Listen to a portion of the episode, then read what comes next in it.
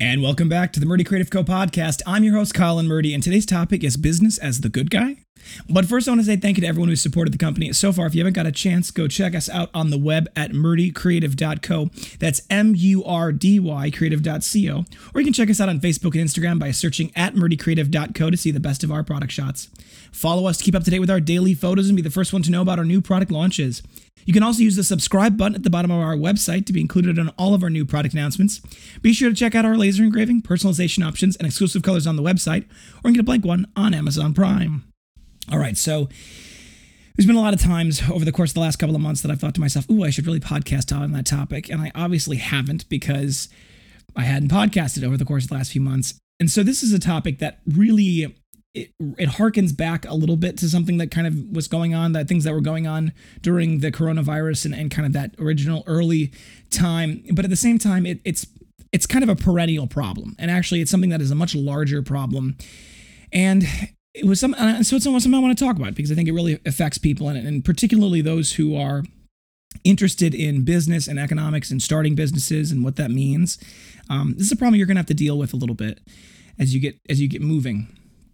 So, one of the things I noticed when we were beginning to do some of the announcements with the CARES Act, right, with the payment protection or payroll protection um, plan or something like that. They were it was the PPP, and it was this specific program that was going to be helping cash flow some of the businesses who obviously were being shut down by the government because when you're shut down, you don't have any you know find funding. You can't you can't operate.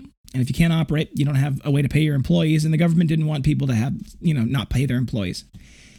And you know, I, you know, as a more middle of the road libertarian kind of uh, free market person myself, I was kind of like, well, I don't necessarily like, like the idea of the government giving money to businesses, and particularly when there's a lot of strings attached.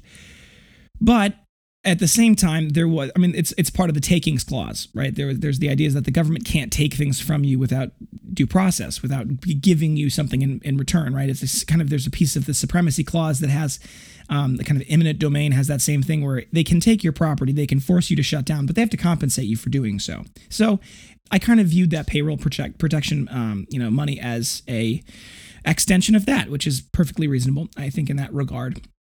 But one of the things that kind of early on came up was that there was a lot of big businesses that were taking the money.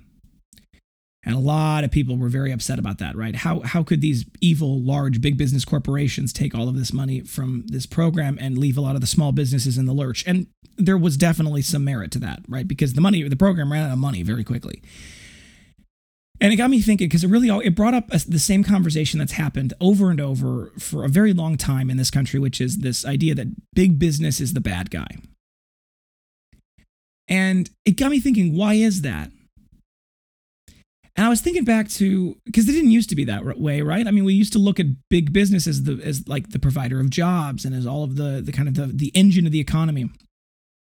I was thinking about when did this change? And it, it dawned on me a little bit as I was kind of thinking back and looking at it that media, movies, really do shape the way we think of things in many ways. And if you look at the cultural shift that has happened over the course of the end of the Cold War, so 60s, 70s, 80s, 90s, and into the early 2000s, what you end up seeing is you end up seeing that in movies, the bad guys, right, the people that are the bad actors, have shifted from being um, the Russians or the Chinese or the you know they've they've shifted from being um, you know nationalities right? We, we don't like those guys because of their nationality.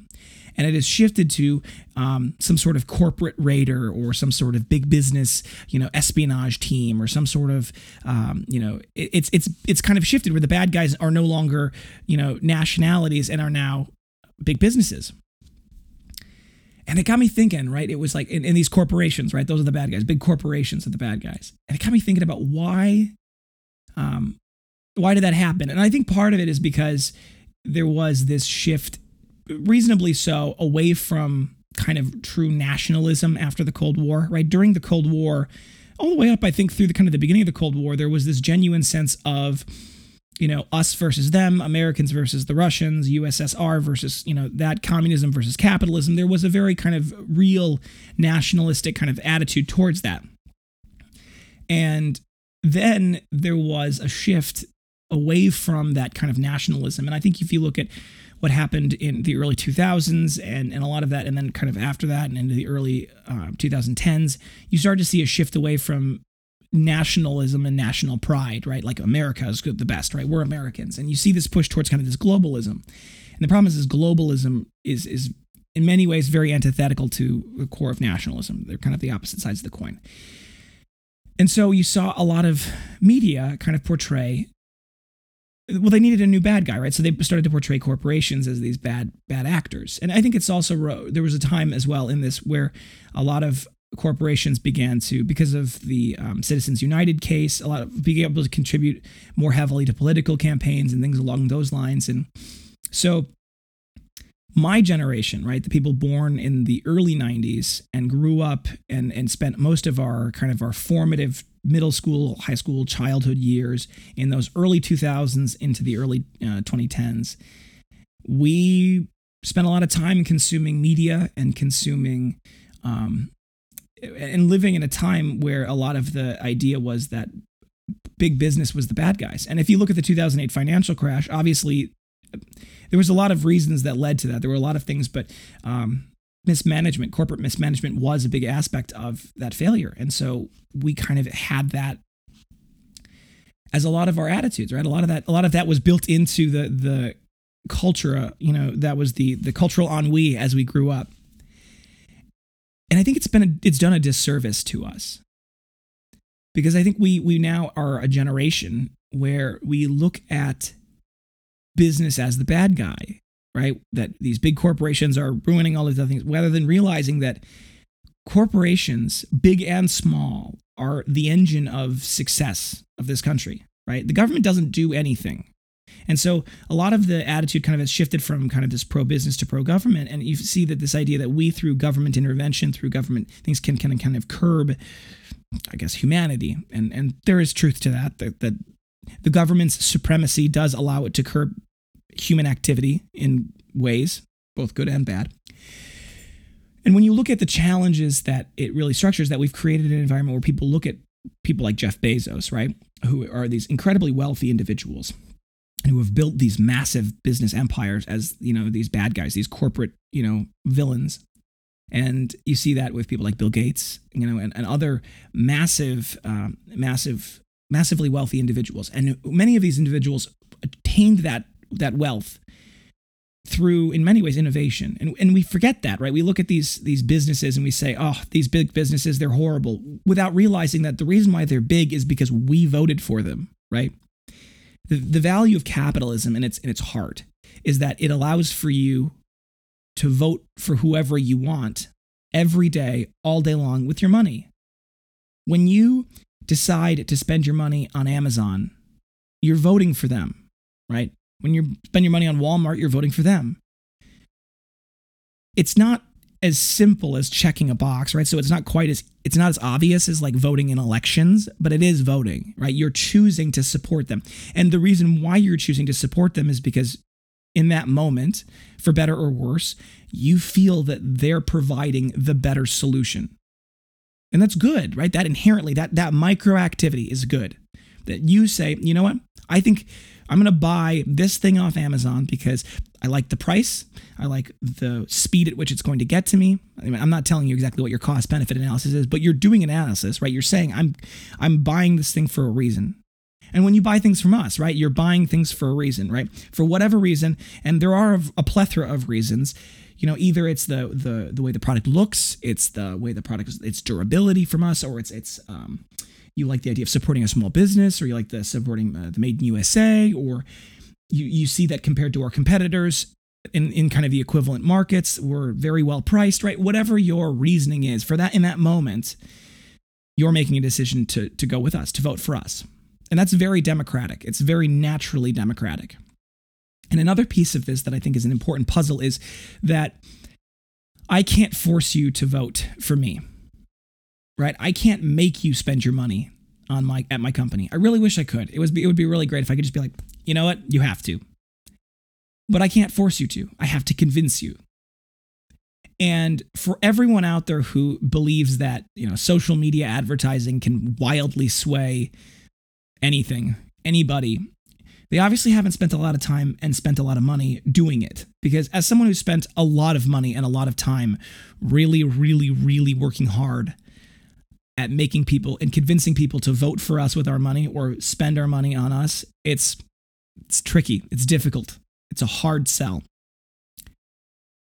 So when you look at the dynamic of businesses versus in many ways government, which is the classic kind of dynamic, right? It's it's either the government does something or the businesses provide something. When you look at services, right? Public versus private. We need to recognize that one of the big advantages of the private industry and the private private system is that it allows for very rapid and dynamic change, right? Businesses like mine can spring up overnight and can make big waves and can do big innovations, right? Disruptive innovation is is the, is like the the cultural code of of the capitalistic system, right? It's it's we want to push innovation because whoever has got the next best thing, they're going to get your vote. They're going to get your money, right? So there's always a constant push that's good and, and that allows for a dynamic change in the market that leads to better value for everyone right by people cr- coming up with new things they end up creating a more a, better system. And amazon is a classic example of a way to do that right? They took something shopping and shopping at a variety of stores and they've said you know what? We can make that instantaneous from every device you own anywhere you're at and we, it can show up at your doorstep with excellent tracking in two days right? That's that's a very real tangible innovation that makes things different, makes things better. So when we look at that advantage, it's it's that's key because that allows for the allocation of resources, which is essentially what economics is. It allows for the allocation of resources to be dynamic, changing, quick. It also inherently, and some people disagree with this, but it also inherently is far more um, fair people say that's how can it be fair, right? It's far more fair because you have to you have to choose and you get to choose. And your choice with your money matters very much so every day. Actually matters probably more so in some ways than your physical vote. So that's good. The final in my opinion and there's a lot more than this but the, the most important final kind of piece of this is that the government doesn't have to convince you of anything. The government has to coerce you right? The government can force you to do things at some level at gunpoint, right? The government can force you to pay taxes. The government can force you to have insurance, right? The government is it doesn't have to convince you that it's a good idea. They have to make you do it. And a lot of times, while it's not necessarily always thought of in this way, it is at gunpoint essentially. If you don't follow the law, follow the rules, they'll tax you and they'll fine you and then eventually if you don't pay your fines, they'll come take you away and if you don't want to comply, they'll point guns at you. Like this this is the point. It's like it, they are forcing you. I don't have an option to do that as a company. I can't make you do anything. All I can do is, is convince you. I it's it's on me to to continuously do my best to prove to you that buying our things will be better than you not buying our things. And that's a hard sell. That's like a hard thing to do. And it, it's good for me. It's good for me to have to do that because you as a discerning buyer are the one with all the power to some extent. And there is some people who say, for example, well, what about environments where there are not other options, right? Where there's no competition. And it is true that there are times and there are places where competition is scarce. And that can leave people with few options. But the beauty of the market is that anywhere that there are few options and there is too much power going to the companies, and the companies decide to use that to raise prices, for example, competitors, all of a sudden there's a lot more profit. And when there's profit, that incentivizes other companies, smaller business, innovative businesses to dive into those markets, right? People always kind of say, well, you know, for example, like internet service providers. This was a big, obviously, discussion not that long ago. But, you know, what if I, this is the only internet service provider? Spectrum, for example, right now in my location is the only company that provides internet to this particular area because we're kind of out in the middle of nowhere. And you know, am I unhappy with my Spectrum service? Yeah, and so I called them and negotiated a little bit because you can do that. And do I have a lot of other options? Not really, not yet, but there are some new ones. Think Elon Musk, who are working on making internet available via the satellite network, right? Via space. As soon as that is available, very shortly potentially, will that get my will they get my money? Very likely. And so that's where you look at innovation and any any opportunity for disruptive innovation is good because it creates new value from nothing. That's the thing. It creates more value out of out of thin air. And that's why the pie continuously grows. And that's what we've seen. We've seen the wealth of the country just continuously grow over time. So when we look at so so when you're sitting there thinking to yourself, "Oh, that stupid corporation, they're so bad."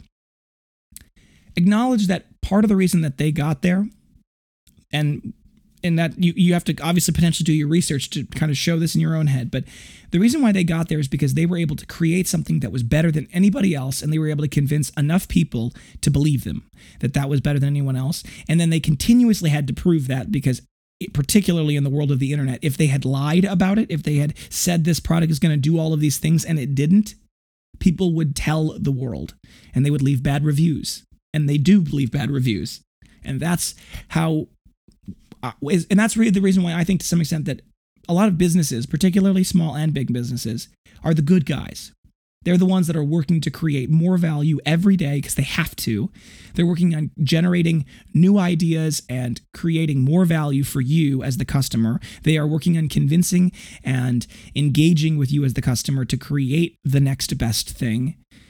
And they have to do that all day long, every day, because if they don't, someone else is going to beat them to it. And that's why I think business is the good guy. Obviously, I mean, I encourage discussion and uh, feel free to, to leave comments and discuss with me because I, I, I think that there's obviously people who have differing opinions. I'm not necessarily saying they're wrong, but, um, you know, I, I look forward to, to seeing that. For those of you who are out there, this is my only last little message. For those of you who are out there who are struggling as a small business owner, or a big business owner. I'm not, you know, I don't discriminate. For those of you who are out there who are struggling because you've gotten a lot of hate for whatever reason for being a business owner, right? For for doing that. You've gotten a lot of hate for decisions you've made. Hang in there because it'll get better. It really will.